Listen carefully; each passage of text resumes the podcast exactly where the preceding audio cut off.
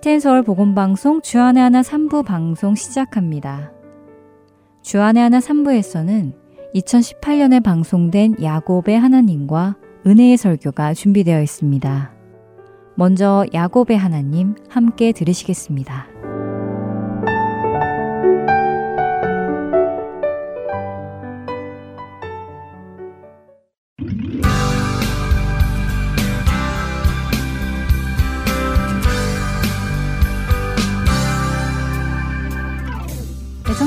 안녕하세요. 야곱의 하나님 진행의 민경훈입니다. 예, 여러분 안녕하세요. 강승규입니다. 두려워하던 형 에서를 만난 야곱이 형과 헤어지고 나서는 하나님과 약속했던 베델로 가지 않고 세겜에 자리를 잡고 살았습니다. 그렇습니다. 그리고 그곳에서 딸 디나가 세겜의 주장 세겜 이름이 같지요? 네. 예, 지역 이름도 세겜, 그곳의 주장 이름도 또 세겜이었습니다. 이 세겜에게 야곱의 딸 디나가 강간을 당하는 아주 안타까운 일이 일어났습니다. 그런데 특이하게도 세겜이 디나를 강간한 후에 디나를 사랑하게 되어서 야곱에게 결혼을 허락해 달라고 했어요. 네. 그리고 더 나아가 세겜 사람들과 야곱의 사람들이 서로 섞여 한 민족이 되자고 요구를 했죠. 네, 특이하게도 그런 일이 일어났습니다. 네. 예, 우리가 서로 결혼하여 이 땅에서 함께 살자 하는 제안이 들어왔지요. 어, 그러나 또 특이하게 야곱은 딸 디나의 안타까운 소식을 듣 고도 잠잠했다고 하셨습니다.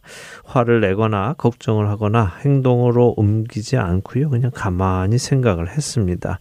그 생각은 이 일을 어떻게 수습해야 자신의 안전을 지킬 수 있을까 하는 생각이었죠. 결국 그는 특별한 생각이 떠오르지 않았고 당시 들에서 일을 하던 아들들이 돌아와서는 세겜과 세겜의 아버지 하모를 상대합니다. 성경은 야곱의 아들들이 이 일에 대해 심히 노했다고 표현했습니다. 네, 그렇습니다. 성경은 이 사건을 단순히 디나라는 한 여성에게 일어난 일이라고 표현하지 않았고요. 세겜이 이스라엘에게 부끄러운 일, 곧 행하지 못할 일을 행했다고 평가를 하시지요.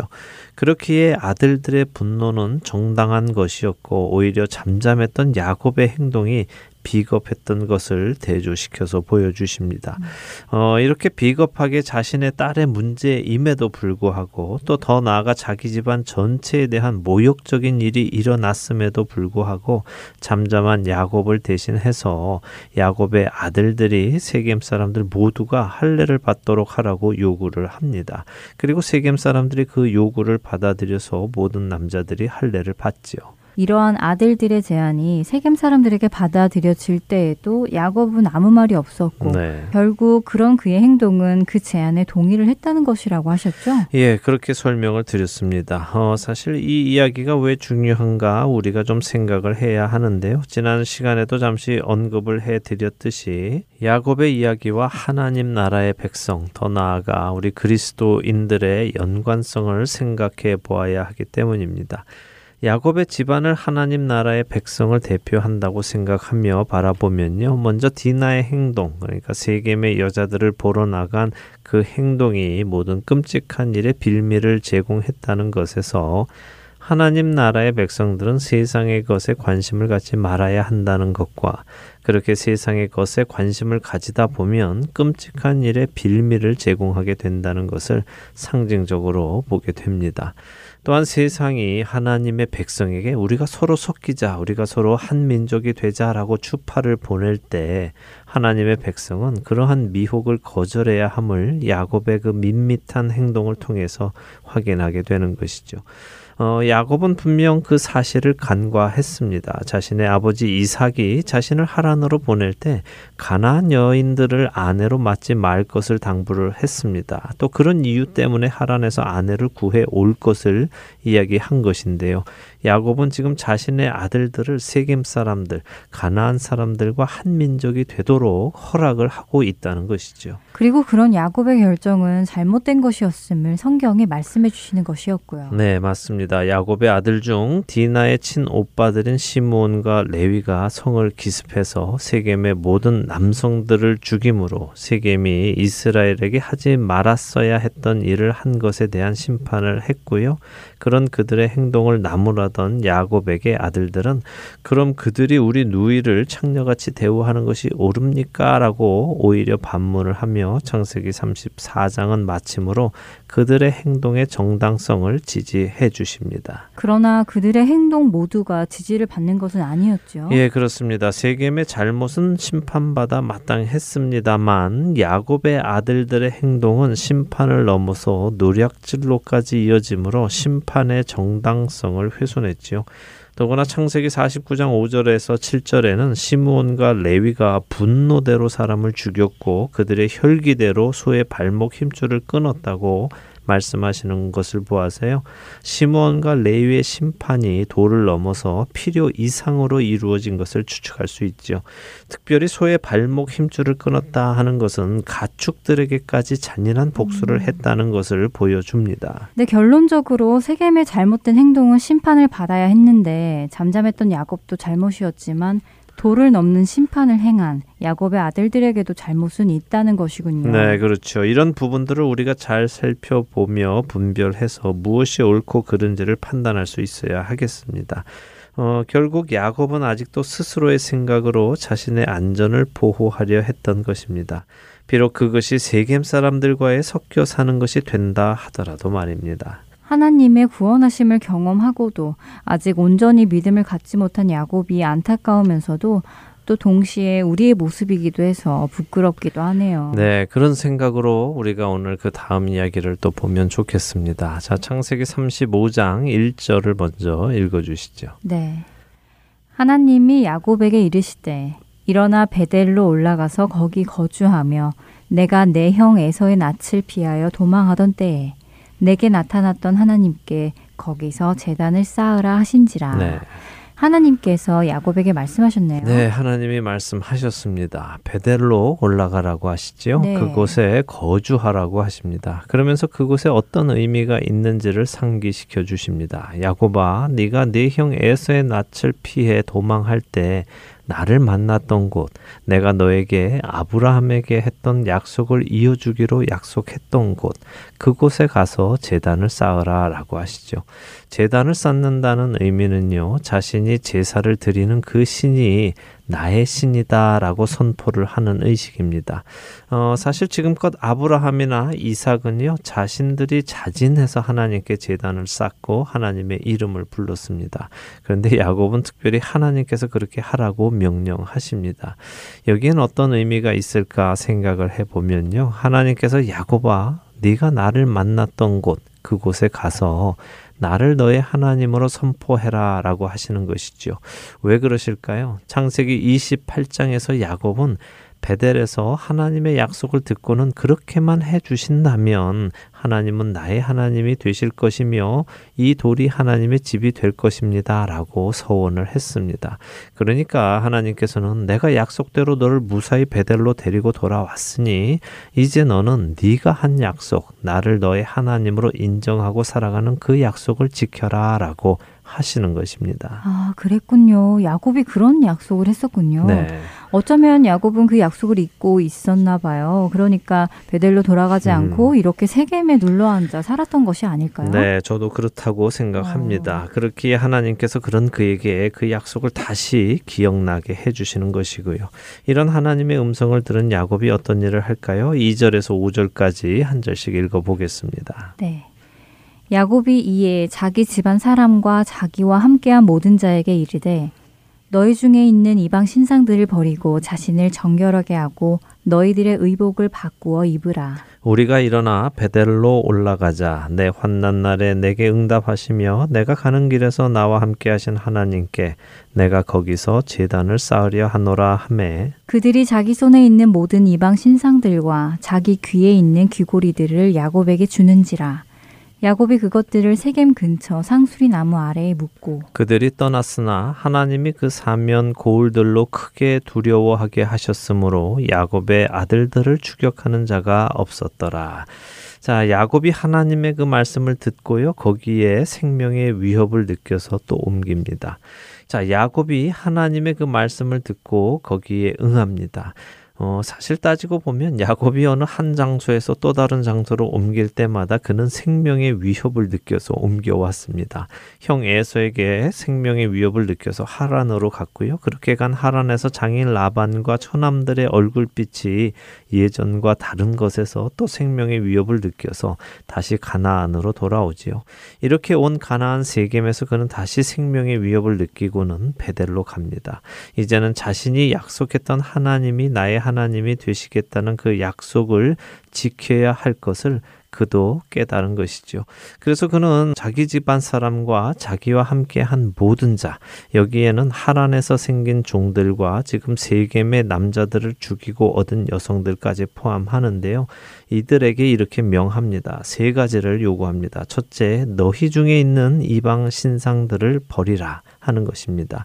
여기에는 하란의 종들이 섬기던 하란의 신, 또 이곳 세겜의 여인들이 섬기던 세겜의 신을 다 포함하는 것이죠. 신상을 버리라고 하니까요. 전에 라헬이 훔쳐온 아버지의 드라빔이 생각이 나네요. 그것도 버려야 하는 것이겠죠? 네, 그럼요. 라헬도 아버지 집에서 가지고 온 그 드라빔을 버려야 하는 것입니다. 음. 여호와 하나님을 섬기기에 앞서서 사람은 그동안 자신이 섬겨오던 모든 것들을 버려야 하는 것이죠.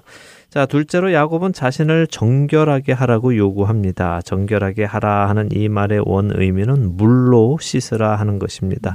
깨끗이 자신을 씻어내라는 것이죠. 우리가 하나님 앞에 나아갈 때 깨끗이 씻고 나아가야 함을 또 의미합니다. 셋째로는 의복을 바꾸어 입으라고 하십니다. 새 옷을 입으라는 말인데요. 그때나 지금이나 우리가 하나님 앞에 갈때 우리는 이 같은 과정을 거쳐야만 합니다. 나의 모든 우상을 버려야 하고요. 예수 그리스도의 피로 우리의 죄를 깨끗이 씻음 받아야 하고 옛사람을 버리고 새 사람을 입고 나가는 것이죠. 이렇게 하고는 야곱은 그들에게 베델로 올라가서 하나님께 제단을 쌓겠다고 선포합니다. 야곱의 그런 말에 그들이 모두 동의하고 순종하네요. 네. 그런데 사절에 보니까 자기 귀에 있는 귀고리들을 야곱에게 주었다고 하는데 귀걸이는 왜 주었죠? 귀걸이가 나쁜 음, 것인가요? 네, 뭐 요즘 사람들에게 귀걸이는 뭐랄까 하나의 악세서리로서 더 아름답게 보이기 위한 장신구이죠. 네. 예, 그런데 원래 귀걸이는요 종을 의미하는 표시였습니다. 집주인의 종이라는 표시로 귀걸이를 하기도 했죠. 그리고 또 자신이 섬기는 신의 종이라는 의미로 귀걸이를 했습니다. 종교적인 의미를 가지고 있는 것이 귀걸이였습니다. 그래서 그들이 이제는 다른 신을 섬기지 않겠다는 의미로 그동안 자신들이 섬기던 신의 종을 의미하는 귀고리를 다 빼어서 야곱에게 준 것입니다. 자, 이렇게 모은 신상과 귀고리들을 야곱이 세겜 근처 상수리 나무 아래에 묻습니다. 상수리 나무 역시 늘 종교와 관련이 있죠. 그러니까 야곱은 지금 자신을 포함한 이스라엘 공동체에게 옛 신을 정리하고 하나님을 자신들의 하나님으로 받아들이는 절차를 밟고 있는 것이죠. 자, 이렇게 절차를 밟으며 야곱 일행이 세겜을 떠납니다. 어, 야곱은 앞장인 34절 끝에서 시므온과 레위에게 화를 내며 너희가 이런 일을 행했으니 이제 이 땅의 주민 가나안 족속과 브리스 족속이 모여서 나를 치고 죽일 것이고 우리 집안을 멸망하게 할 것이라고 걱정을 했습니다. 그런데 하나님께서는 그런 야곱의 걱정을 무색하게 그 사면 고울들로 크게 두려워하게 하셨다고 하시죠. 그래서 아무도 야곱의 아들들을 추격하는 자가 없었다고 하십니다. 아, 하나님께서 야곱에게 하신 약속을 여전히 지키고 계시는 것이네요. 네. 야곱이 그 약속을 믿고 있던 아니던 간에요. 예, 그렇습니다. 하나님은 그런 분이시죠. 자신이 하신 약속을 반드시 지키십니다. 이러한 하나님의 모습을 우리의 청자 여러분들의 마음속에 품으시기를 바랍니다. 그리고 이로 인해 하나님을 향한 믿음이 더욱 견고해지기를 또 소원합니다. 네. 6절과 7절은 그래서 야곱이 베델에 이르렀고 그곳에서 재단을 쌓았다고 말씀하십니다. 그리고 그 다음에 특이한 구절이 하나 나오는데요. 8절을 한번 읽어 주세요. 네. 리브가의 유모 드보라가 죽으매 그를 벧엘 아래에 있는 상수리 나무 밑에 장사하고 그 나무 이름을 알론 바굿이라 불렀더라. 네. 어, 리브가의 유모가 죽었다는 것이 기록되어 있네요. 네.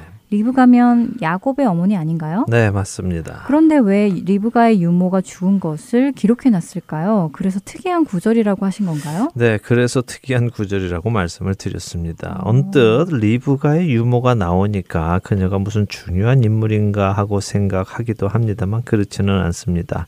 그래서 특이하죠. 왜 뚱딴지 같이 그리 중요하지도 않은 리브가의 유모, 드보라의 죽음이 기록이 되어 있을까 생각을 해보게 됩니다.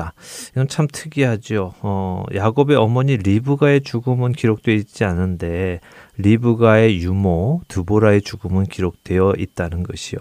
사실 그 이유를 이해하려면요. 이 창세기 35장의 내용을 한 번에 다 읽어보면 이해하기가 쉬운데요.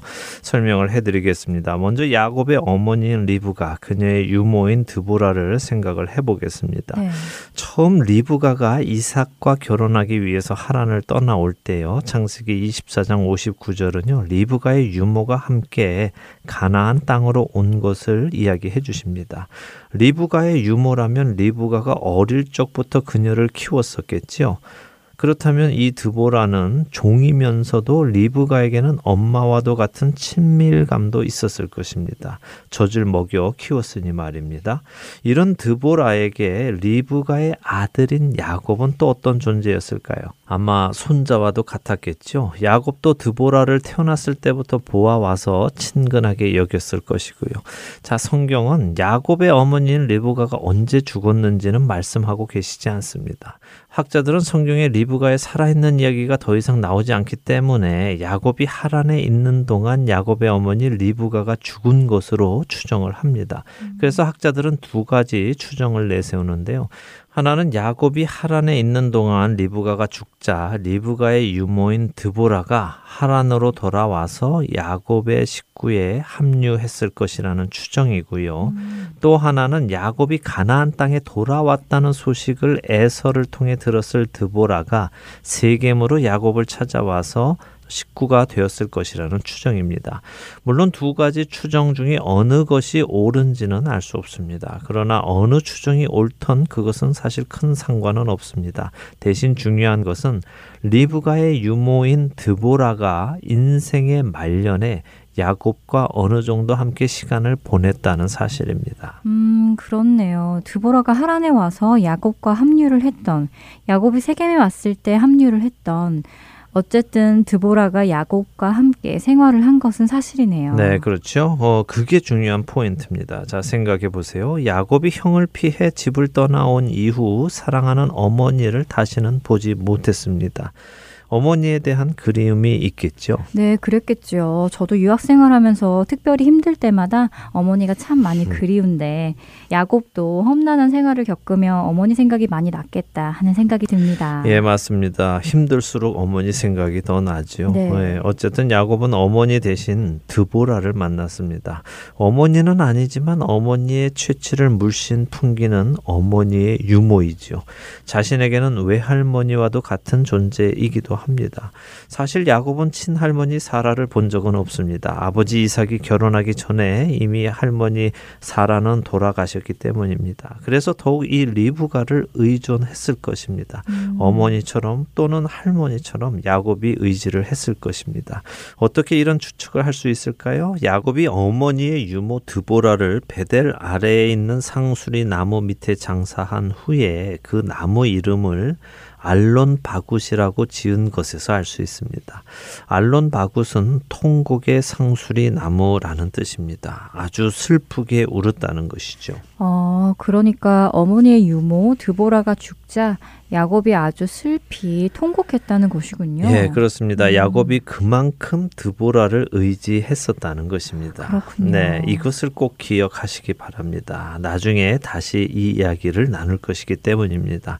자, 계속해서 구절을 보지요. 구절은 야곱이 바단 아람에서 돌아오매 하나님이 다시 야곱에게 나타나셔서 그에게 복을 주셨다고 하십니다. 이 부분도 우리가 그냥 지나치지 말고 생각해 볼 구절인데요. 바단 아람에서 돌아왔다고 기록하고 있죠. 바단 네. 아람은 하란입니다. 라반의 고향이지요.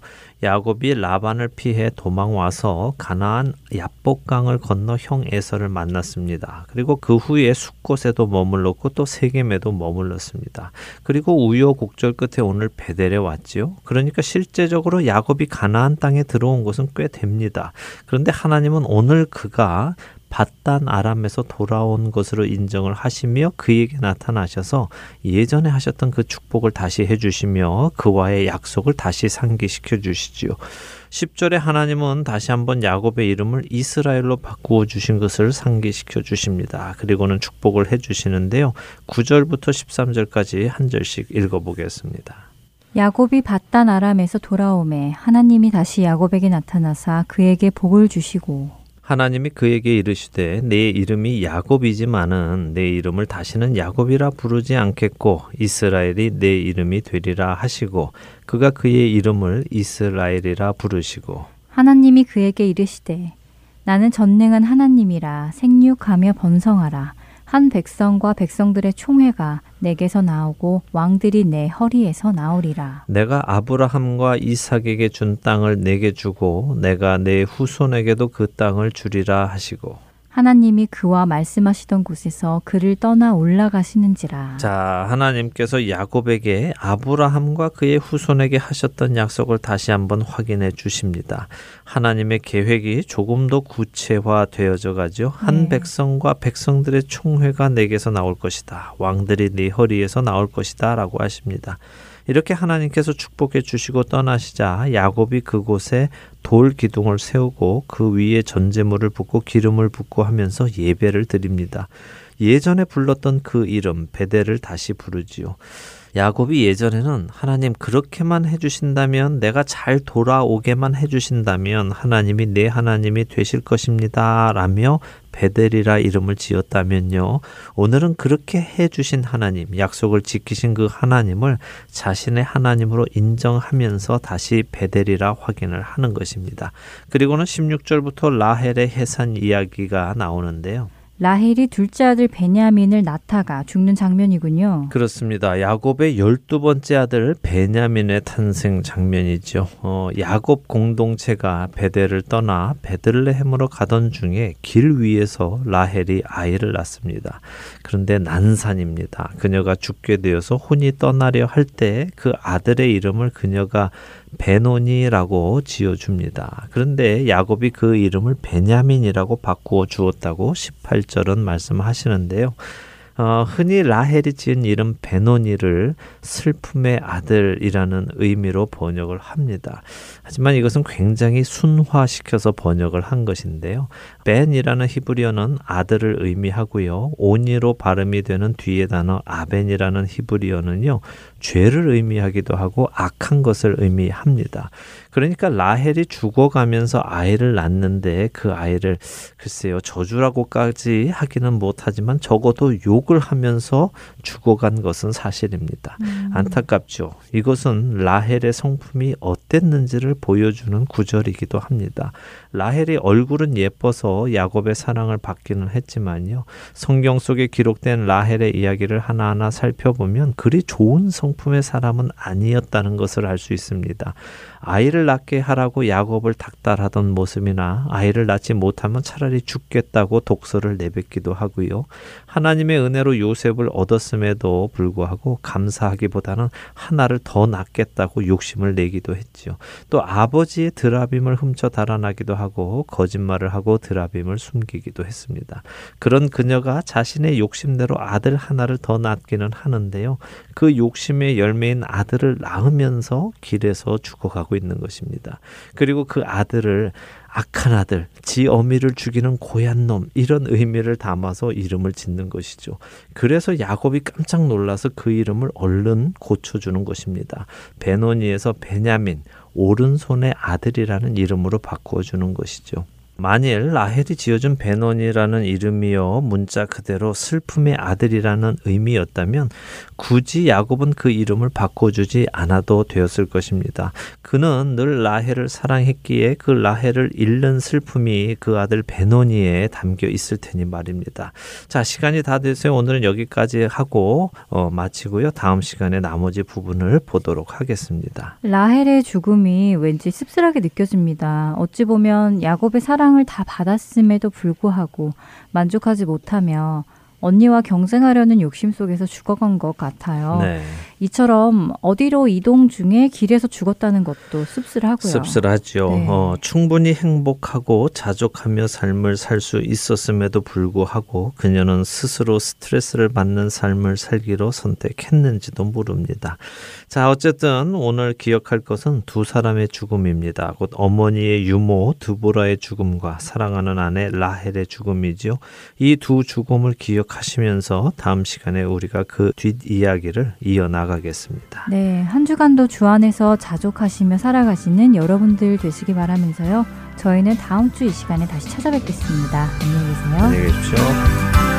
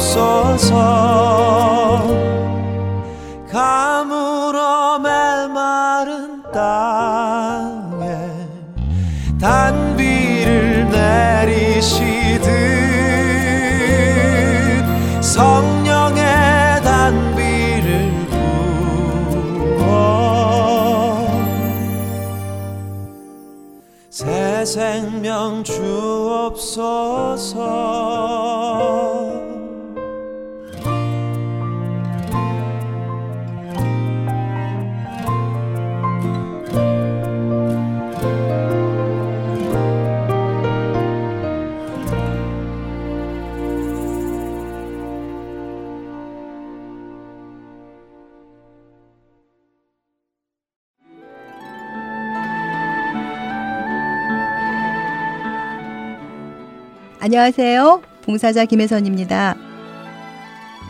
매주 금요일마다 CD를 각 지역으로 배송해 드리는데요. 최근 CD를 받지 못하시는 분, 파손된 CD를 받으시는 분들이 많다는 소식을 들었습니다. 매주 만들어지는 CD에는 많은 분들의 정성이 담겨 있고 예수 그리스도의 복음이 담겨져 있습니다. CD가 잘 전달이 되지 않을 때 저희 또한 마음이 너무 아픈데요. 혹시 CD를 받지 못하셨거나 부서진 CD를 받으셨을 때에는 저희에게 연락을 주세요. 사무실 전화번호 602-866-8999입니다.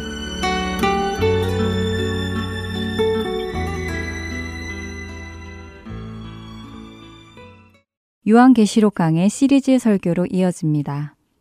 10월부터 캐나다 밴쿠버 그레이스 한인교회 박신일 목사님께서 요한계시록 강의 설교를 전해주고 계십니다. 오늘은 일곱 번째 시간으로 요한계시록 12장 1절에서 15절의 본문으로 하늘에 계신 자가 웃으심이여 라는 제목의 말씀 전해주십니다. 은혜의 시간 되시길 바랍니다. 이 12장 앞부분에는 한 여자와 붉은 용이 등장합니다. 물론 상징이지만 여러분들이 읽어보시면 이 여자와 용이 무엇을 상징하는지 다 이해할 수 있습니다. 여자부터 먼저 설명드리면 이 여자는 해로 옷 입고 나타납니다. 그리고 12별의 관을 쓰고 있습니다. 아무리 봐도 뭔가 좋은 이미지를 가지고 있습니다.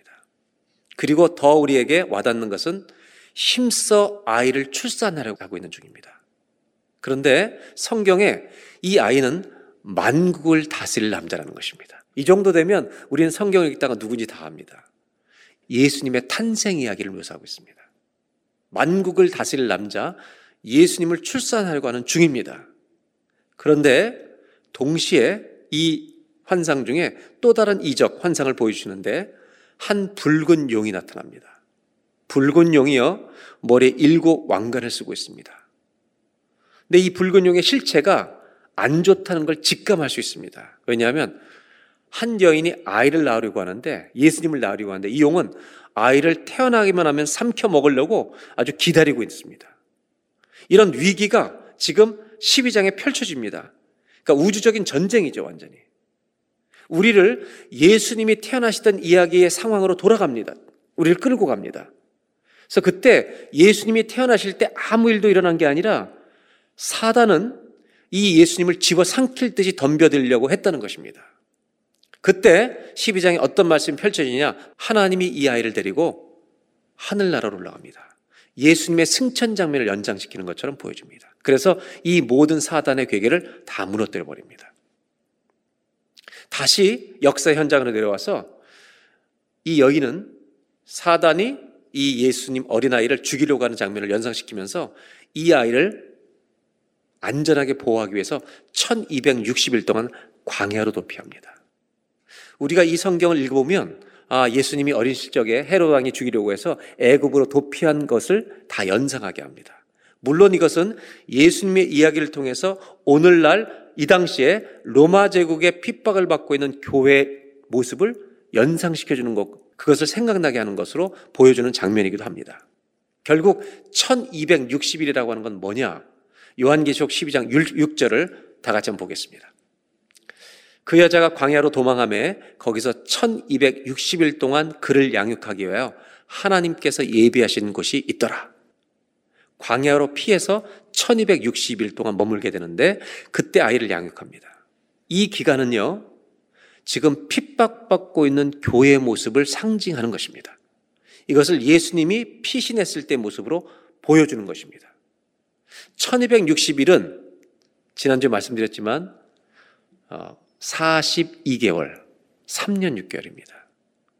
이 42개월은 뭔가를 상징하는 숫자죠. 그건 뭐냐면 하나님의 교회가 이 땅에서 사단으로부터 공격을 당할 수 있도록 지금 사단을 허락해 놓은 그런 사단이 활동할 수 있는 시기를 42개월로 표현하고 있습니다. 1260일, 42개월, 3년 6개월은 다 똑같은 표현입니다. 이제 이 장면을 보여주신 다음에 본격적인 전쟁이 어떻게 일어나는지 하늘에서 일어나는 전쟁을 여러분 마치 영화를 보듯이 7절부터 우리에게 보여주십니다. 7절을 보겠습니다. 하늘에 전쟁이 있는데 미가엘, 하나님의 천사장이죠. 하나님의 천사 미가엘과 그의 사자들이 용과 더불어 싸웁니다. 아, 용이 어떤 실체인지 우리는 곧 알게 될 겁니다. 하나님을 대적하는 것들인데 하나님이 사단과 싸우지 않습니다, 여러분. 사단은 하나님의 싸움감이 아닙니다. 하나님의 사자들이 싸우는데 용과 그의 사자들도 하나님의 천사들과 싸웁니다. 8절. 이기지 못하여 다시 하늘에서 그들이 있을 곳을 얻지 못한지라. 여러분, 용은 이 실체가 뭐냐 하면 이 8절을 9절을 읽은 다음에 설명드릴게요. 하늘에서 있을 곳을 찾던 이 존재들이 용입니다. 그런데 9절. 이 큰 용은 우리가 이상하게 해석하지 않도록 정확히 표현하고 있습니다. 이 용의 실체는 뭐냐? 상징이죠. 옛 뱀. 옛 뱀은 창세기로 거슬러 올라갑니다. 창세기 3장에 하와에게 선악과를 먹게 했던 뱀은요. 동물 뱀이 아닙니다. 바로 마귀였습니다. 옛 뱀 혹은 마귀라고도 하고 사단이라고도 하며 온 천하를 꿰는 자라. 결국 여러분 사단이 사단이 활동하고 있다는 것을 우리에게 보여줍니다. 이 사단의 특징은 뭐냐? 하나님처럼 되는 것입니다. 자기가 하나님이 되고 싶은 겁니다. 그래서 하늘에 올라가서 자리를 잡겠다는 것은 우주적인 통치를 하고 싶은데 12장 9절에 하늘의 전쟁에서 어떤 일이 일어났느냐? 그가 땅으로 내쫓기니 그의 사자들도 그와 함께 내쫓기니라. 하늘의 권세를, 하늘의 우주적 통치를 하나님은 절대 사탄에게 주지 않습니다. 우리 하나님은 보좌에 지금도 앉아 계십니다. 사단은 주님의 싸움 대상이 아닙니다. 이 사단은 자꾸 주님처럼 되려고 합니다. 하늘에서 그는 땅으로 쫓겨버렸습니다. 그렇다면 12장 10절입니다. 내가 또 들으니 하늘에 큰 음성이 있어. 요한계시록 읽다 보면 하늘에 큰 음성, 하늘에 큰 소리가 많이 나옵니다. 우리에게 말씀이 들리게 한다는 겁니다. 우리에게 주의를 기울이게 합니다. 이르되 이제 우리 하나님의 구원과 능력과 나라와 통치하심이죠. 또 그의 그리스도의 권세가 나타났으니 여러분 하나님의 통치는 여전히 온 땅을 지배하고 있다는 겁니다. 이것을 고통당하고 로마 제국의 핍박을 당하면서 이것을 잊지 말고 신뢰하고 믿고 있으라는 겁니다. 하나님은 여전히 이 전 세계를 통치하고 계시다. 10절입니다. 후반부입니다. 우리 형제들을 참수하던 자, 곧 우리 하나님 앞에서 밤낮 참수하던 자가 이제 땅으로 쫓겨났다는 것입니다. 그리고 아주 중요한 구절이 11절에 나옵니다. 또 우리 형제들이 하나님 믿는 모든 형제들이 어린 양의 피와 자기들이 증언하는 말씀으로 그를 이겼으니. 여러분 사단을 어떻게 이겼냐면요. 어린 양의 피로 이긴 줄로 믿습니다. 예수님이 이기신 것입니다. 또 하나는 자기들이 증언하는 말씀으로서 그를 이겼다고 말합니다. 11절을 다시 볼까요? 어린 양의 피와 자기들이 우리 힘이 아니라 자기들이 증언하는 믿는 우리 말씀으로 사단을 이긴다는 겁니다. 그들은 죽기까지 자기들의 생명을 아끼지 아니하면서 이 믿음을 지켰다는 겁니다. 그러므로 12절 그러므로 하늘과 그 가운데 거하는 자들은 즐거워하라. 그러나 땅과 바다는 화 있을진저 이는 마귀가 자기의 때가 얼마 남지 않은 줄을 알므로 크게 분내어 너희에게 내려갔음이라 하더라. 우리 주님은 이미 승리하셨고요. 우리 성도들은 어린 양의 피로 이기는 것이고 우리가 증언한 이 말씀을 믿음으로 이기고 그 모든 성도들이 죽기까지 이 믿음을 지켰다고 말하고 있습니다. 그러면서 하늘에 거하는 자들, 하늘에 속한 자들은 즐거워하라는 거예요. 하나님은 승리하셨기 때문에. 그런데 이 땅에는 어려움이 있다. 마귀가 자기의 때가 얼마 남지 않음을, 자기가 활동할 수 있는 시간이 짧은 것을 알고 있다는 거예요. 그 사탄의 활동할 수 있는 시기가, 이 땅에서 활동할 수 있는 시기가요. 42개월, 1260이라고 상징적으로 표현하고 있다는 겁니다. 자, 그렇다면 그 다음 절을 보겠습니다. 13절. 용이 자기가 땅으로 내쫓은 것을 보고 남자를 낳은 여자를 박해하는지라. 이 여자는 예수님을 낳던 어머니의 모습이기도 하지만 성도들을 배출하고 있는 교회를 말하는 겁니다. 생각해 보세요. 하늘에 올라가서 자리를 잡으려고 했던 사탄이 땅에 쫓기니까 자기가 이제 공격할 대상이 하나님이 아니라는 걸 아는 거죠. 하나님과 싸움이 안 되죠. 그러면 사단이 이 1260일 동안 공격할 대상은 하나님을 믿는 사람을 공격하는 밖에 없죠. 그것이 공격 대상입니다. 그래서 14절입니다. 그 여자가 큰 독수리의 날개를 받아 두 날개를 받아 광야 자기 곳으로 날아가 거기서 그 뱀의 낯을 피하는데 한 때와 두 때와 반때 요것도 여러분 3년 6개월입니다. 한 때와 그다음에 두 때 셋이죠. 그리고 반 때. 3년 6개월을 양육받는 거. 이 기간 동안 교회는 믿음을 지켜야 되는 겁니다. 그리고 15절 여자 뒤에서 뱀이 그 입으로 물을 이 사탄이 강같이 토하여 여자를 교회를 물에 떠내려 교회를 없애버리려고 하는 겁니다. 근데 16절에 땅이 여자를 도와. 이 모든 온 땅을 지신 하나님의 권세 속에 있는 이 땅이 여자를 도와 입을 벌려 용의 입에서 토한 강물을 다 삼켜버리는 시각적으로 하나님을 도우신다는 걸 이렇게 상징적으로 표현하는 겁니다. 그러자 12장 17절입니다. 용이 여자에게 분노하여 돌아가서 그 여자의 남은 자손, 교회가 배출하고 있는 성도들, 곧 하나님의 계명을 지키며 예수의 증거를 가진 자들과 더불어 싸우려고 바다 모래 위에 서 있더라. 화가 난 채로 씩씩거리며 서 있는 겁니다. 사단의 모습을, 흥분한 모습을 성경은 재미있게 묘사하고 있습니다. 자, 우리가 알아야 될 게 있습니다. 사단은 하나님과 싸우지 못합니다. 짧은 기간 동안 사단이 싸울 사람이 누굽니까? 안 믿는 사람과 싸우지 않습니다. 사단이 싸울 대상은 우리들입니다. 사단이 우리와 싸우려 한다는 걸 알고 계시, 똑바로 알고 계셔야 합니다. 매일 우리와 싸우는 겁니다. 그러나 우리는 이길 수 있습니다. 아멘? 왜? 어린 양의 피로 이겼기 때문에. 한번 따라 하실까요? 사탄아, 물러가라. 이렇게 여러분 선포하시길 바래요. 왜? 우리는 이미 이긴 자들이기 때문에. 어린 양의 피로 이긴 자들이에요. 근데 사탄은 하나님을 더 이상 공격할 수 없으니까 땅에 쫓겨서 누구를 공격하냐? 하나님의 계명을 지키고 그 예수를 믿는 믿음을 지키는 자들과 싸우려고 계속 도전하고 있다는 겁니다. 12장이 이렇게 끝나면서 13장은 더 재미있는 이야기가 펼쳐집니다. 이제 사단의 기가 막힌 이제 작전들, 사단이 어떻게 앞으로 이 땅에서 활동을 하는지를 주님이 상징적으로 보여주십니다. 여기에는 두 짐승이 나와요. 그래서 여러분, 여인이라고 하는 교회가 등장하고, 그 다음에 사단 용, 그리고 사단과 협력하는 두 짐승이 13장에 나옵니다. 먼저 13장 1절부터 10절인데, 첫 번째 짐승은 바다에서 나오는 한 짐승입니다. 바다는요, 풍랑을 일으키는 문제가 있는 곳입니다. 네, 첫 번째 바다에서 나오는 짐승인데, 재밌는 것은요, 뿔이 10개입니다. 그리고 왕관 10개가 그 뿔에 걸려 있는데, 머리는 7개입니다.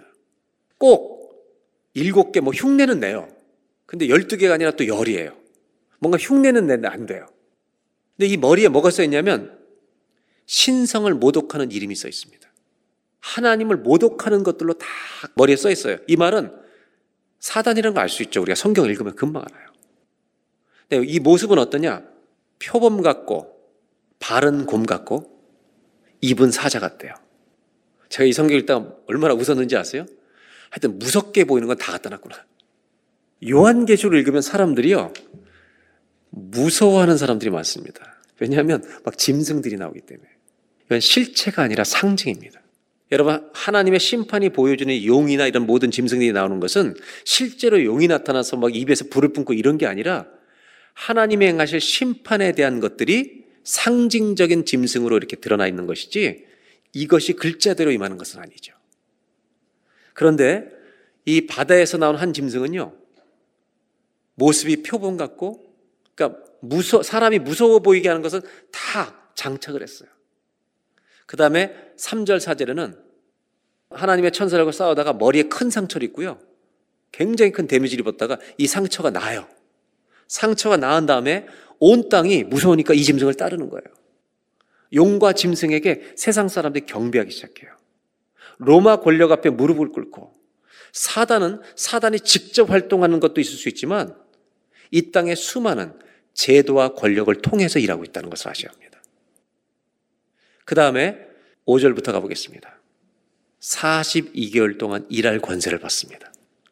사단이 활동할 수 있는 기간은 상징적인 숫자입니다. 3년 반.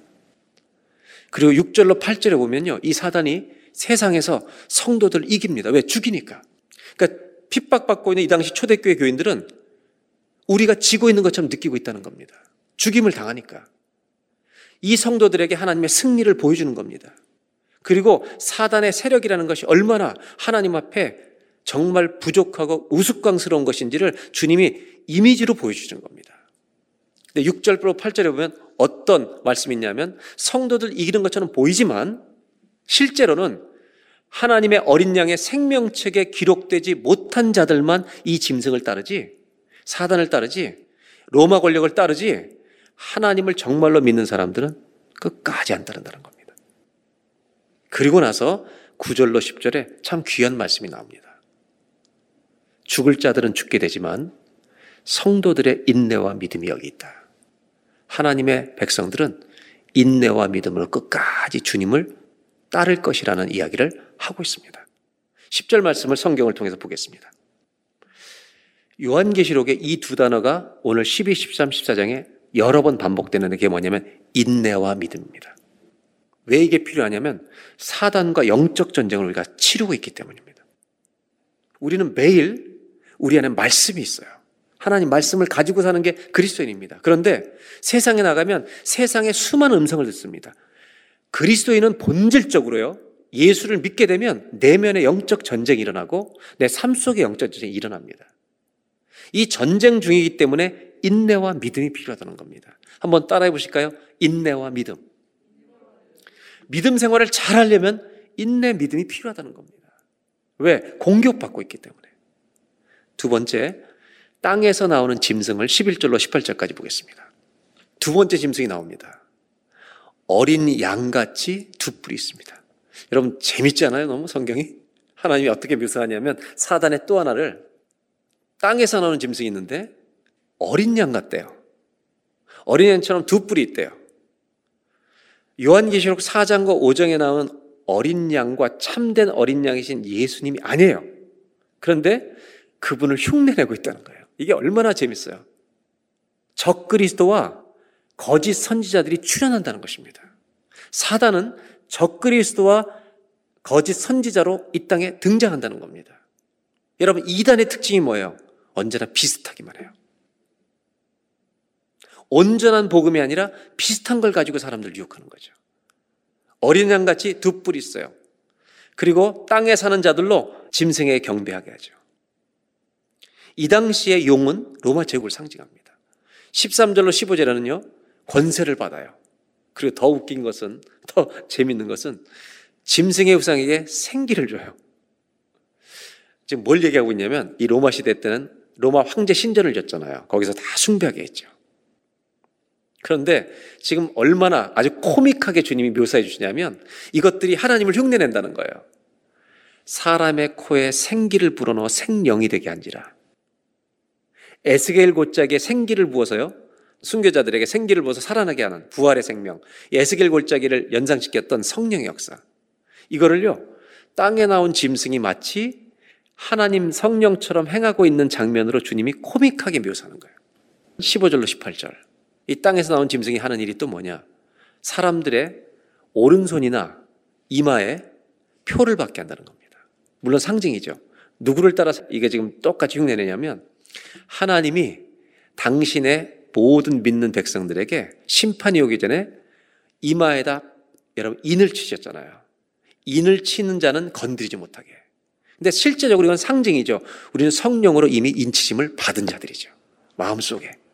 이걸 흉내내는 겁니다. 마치 자기가 삼위일체 하나처럼 보이게 하는 것입니다.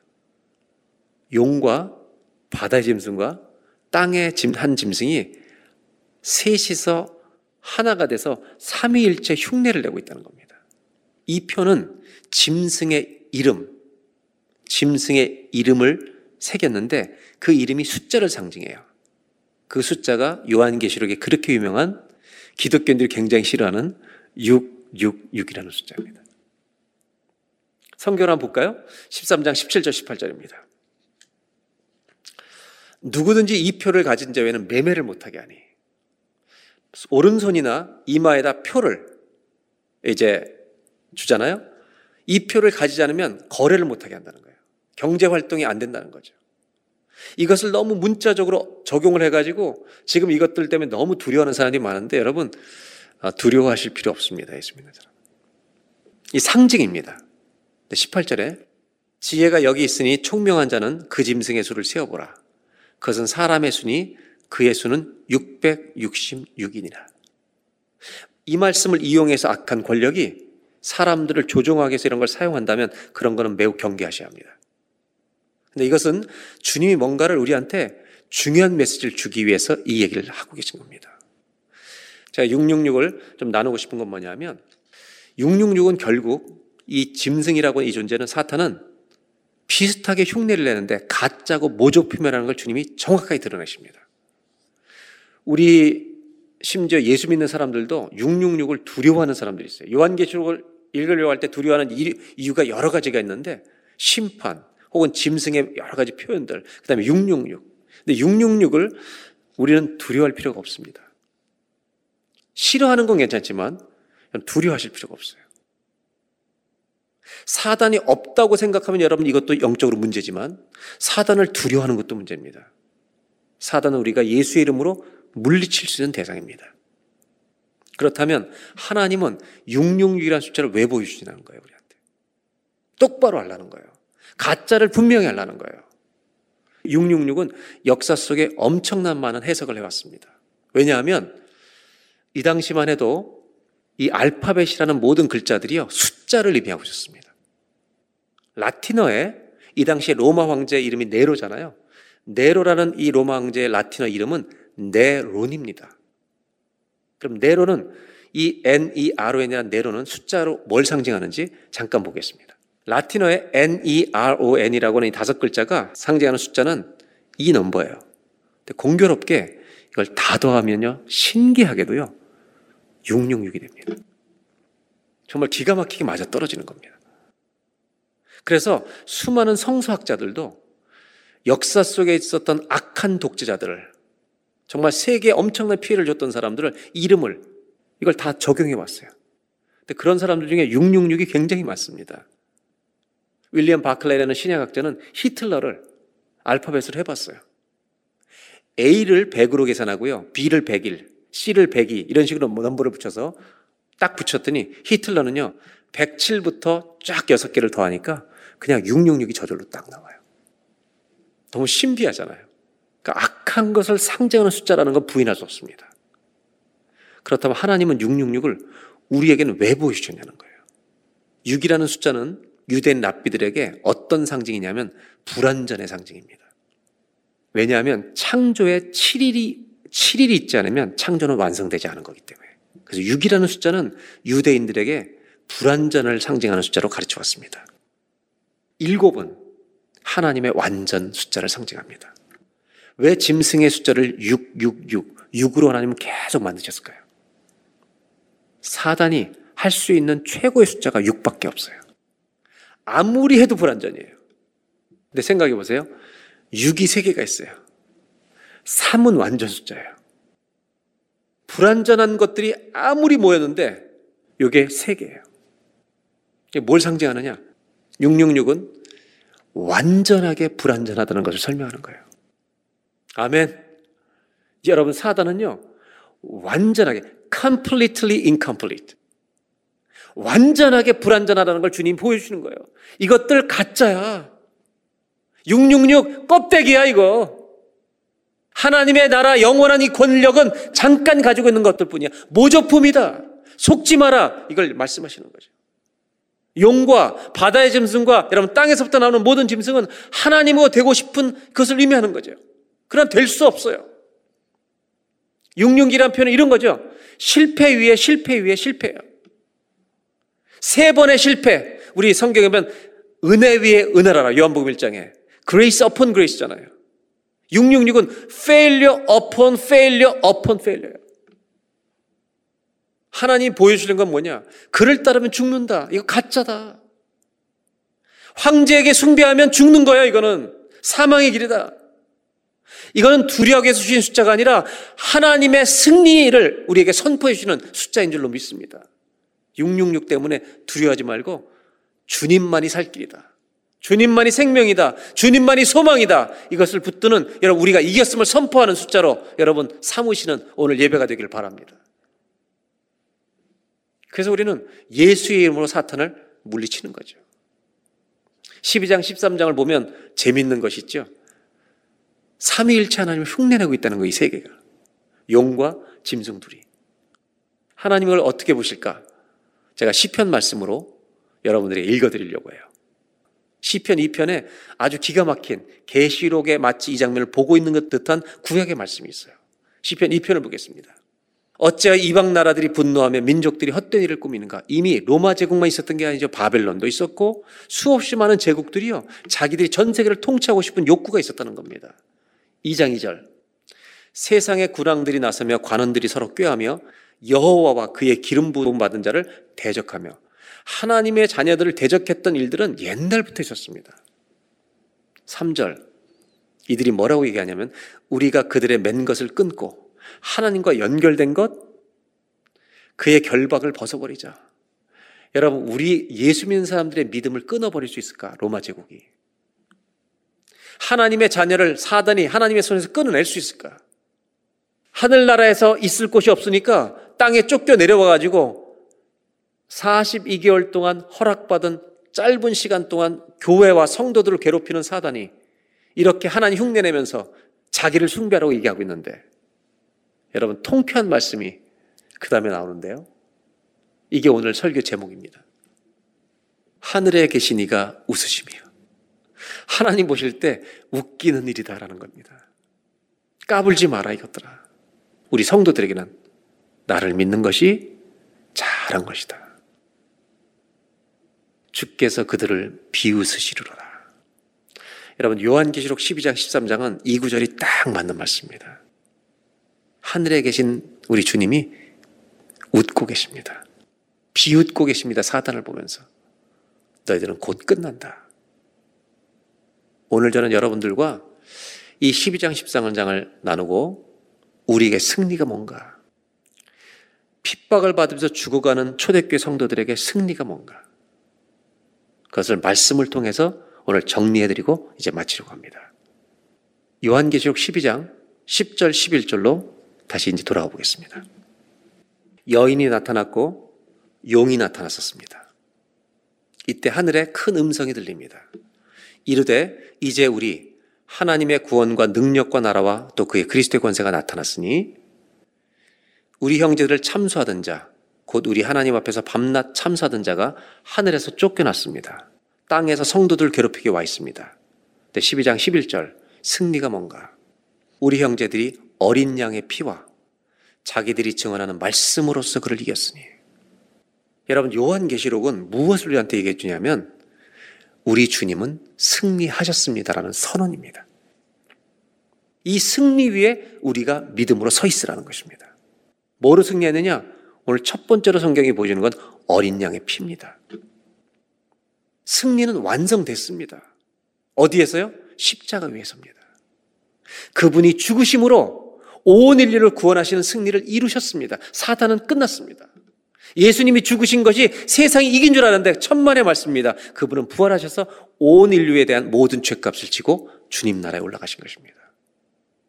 어린 양의 피로 우리는 승리한 줄로 믿습니다. 이것밖에는 없습니다, 우리에게. 우리는 절대적으로 예수 그리스도께 의존돼 있어야 한다는 말입니다. 한번 따라 하실까요? 우리의 승리는 그리스도의 십자가에서 완성되었습니다. 아멘. 아멘. 아멘. 우리의 승리는요, 내가 한 게 아니죠. 주님이 하신 거죠. 주님이 십자가에서 이루어 버리신 거예요.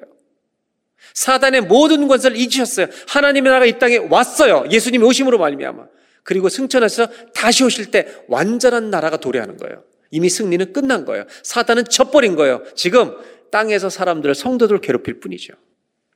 그렇다면 저는 두 번째로 나누려는 결론은 뭐냐? 이 승리를 우리가 어떻게 누릴 거냐 이거예요. 이것이 요한계시록의 핵심입니다, 여러분. 지금 핍박을 당하고 있습니다. 여러분, 이 승리를 우리가 어떻게 누릴 수가 있겠어요? 12장 11절입니다. 어린 양의 피로 이겼다고 그랬죠? 자기들이 증언하는 말씀으로. 이 말씀을 믿는 믿음으로 이겼으니 그들은 죽기까지 자기들의 생명을 아끼지 아니하였도다. 죽는 게 지는 게 아니라는 것입니다, 여러분. 여러분, 여기서 말하는 승리는 뭐냐? 죽어도 주님을 따르는 것이 승리라는 것입니다. 목숨을 내걸고 주님을 끝까지 믿는 것이 승리라는 것을 말하는 겁니다. 왜? 그분이 승리하셨기 때문에 그분을 따라가는 것이 그분의 승리에 동참하는 것임을 얘기하고 있다는 겁니다. 13장 10절입니다. 짐승이 등장했을 때 칼에 죽을 자는 마땅히 칼에 죽을 수 있다는 겁니다. 그러나 성도들의 인내와 믿음이 여기 있다는 거예요. 요한계시록은요, 우리의 믿음을 강인하게, 아주 강건하게 주는 책입니다. 우리가 14장 아직 읽지 않았지만, 오늘 14장 전체 읽지는 않고, 제가 부분적으로만 읽고 이제 마지막 말씀을 드릴 텐데요. 14장 4절에 똑같습니다. 이런 똑같은 메시지가 반복됩니다. 14장 4절은 이런 내용이에요. 이제 14만 4천 명이 모여서 하나님을 찬송하는 장면이 이제 보여질 텐데, 그 장면을 보여주면서 이 사람들 14만 4천은 여자와 더불어 더럽히지 아니하고 순결한 자라. 이 다음 말씀이 얼마나 귀한가 보세요. 어린 양이 어디로 인도하든지 따라가는 자며. 저는 오늘 모든 성도님들에게 묻고 싶은 질문이 하나 있는 겁니다. 여러분, 주님을 따라가고 싶으신 것입니까? 이것이 신앙의 길이라고 말씀하고 계시다는 겁니다. 어린 양이 인도하는 곳은 어디든지 따라가는 자들이라. 이 사람들이 14만 4천이라는 겁니다. 14만 4천은 교회를 상징합니다. 이 사람은 누구냐? 사람 가운데서 속량함을 받아 처음 익은 열매로 하나님과 어린 양에게 속한 자들이다. 우리가 오늘 승리가 뭔가? 내가 지금 살고 있는 삶의 현실 속에서 오늘 내가 부딪히는 모든 일상 속에서 하나님 말씀을 따라가고 있는 것이 승리라는 거예요. 로마 제국을 뒤집는 게 승리가 아니라는 거예요. 하나님의 나라는 그렇게 오지 않아요. 예수님은 그렇게 주님의 나라를 도래하게 하지 않는다는 겁니다.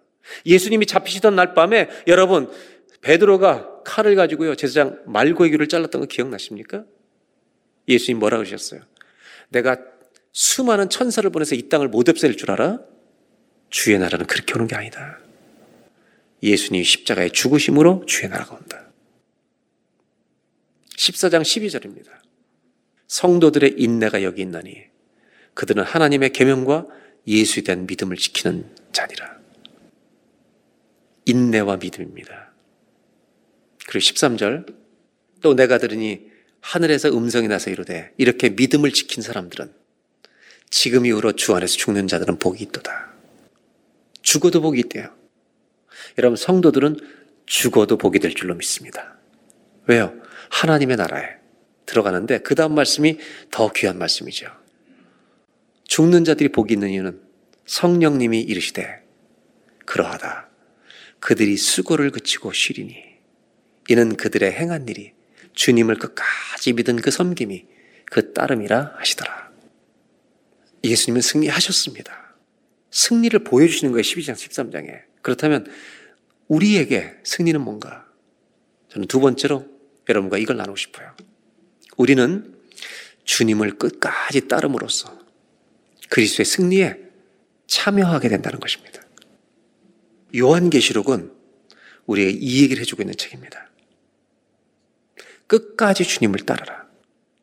주님이 희생하심으로 우리에게 구원의 길, 승리의 길을 열어준 것처럼 너희들의 이름이 생명책에 기록됐다는 걸 잊지 말고 예수를 믿는 자들 다 죽이는 로마 제국의 권력 앞에서도 주님을 믿는 길은 끝까지 걸어가라. 그래서 요한계시록은요, 최고의 제자도의 책입니다. 제자 훈련의 가장 강력한 책 중에 하나입니다. 마지막으로 저는 14장 1절로 5절, 우리가 읽지 않았던 부분을 읽어드리고 이제 마지막 결론을 나누려고 합니다.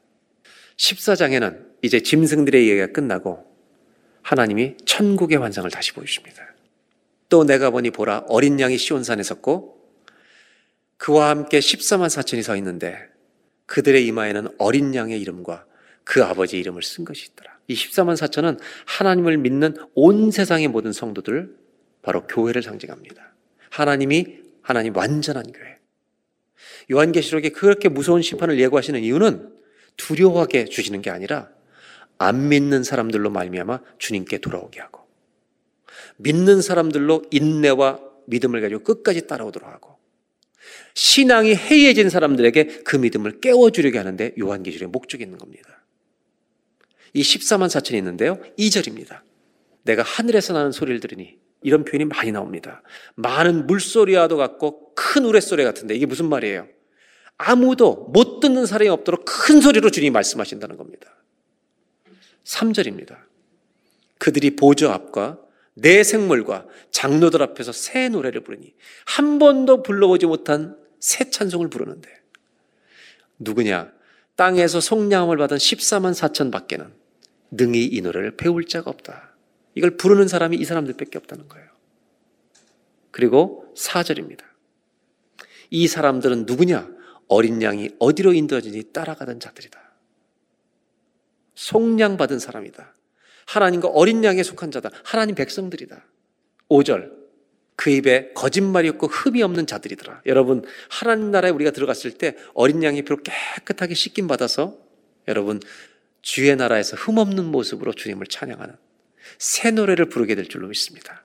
그래서 요한계시록 자꾸 읽으면요. 찬송이 하고 싶어지는 거예요. 6절입니다. 또 보니 다른 천사가 공중에 날아가는데 땅에 거주하는 자들 곧 모든 민족과 종족과 방언과 백성에게 전할 영원한 복음을 가졌더라. 말씀을 가지고 있는 겁니다. 여러분 우리에게 이 말씀은 승리입니다. 말씀이 승리입니다. 왜? 진리기 때문에. 자 그런데 7절입니다.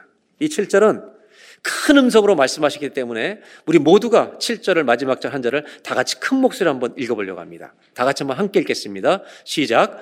그가 큰 음성으로 이르되 하나님을 두려워하며 그에게 영광을 돌리라.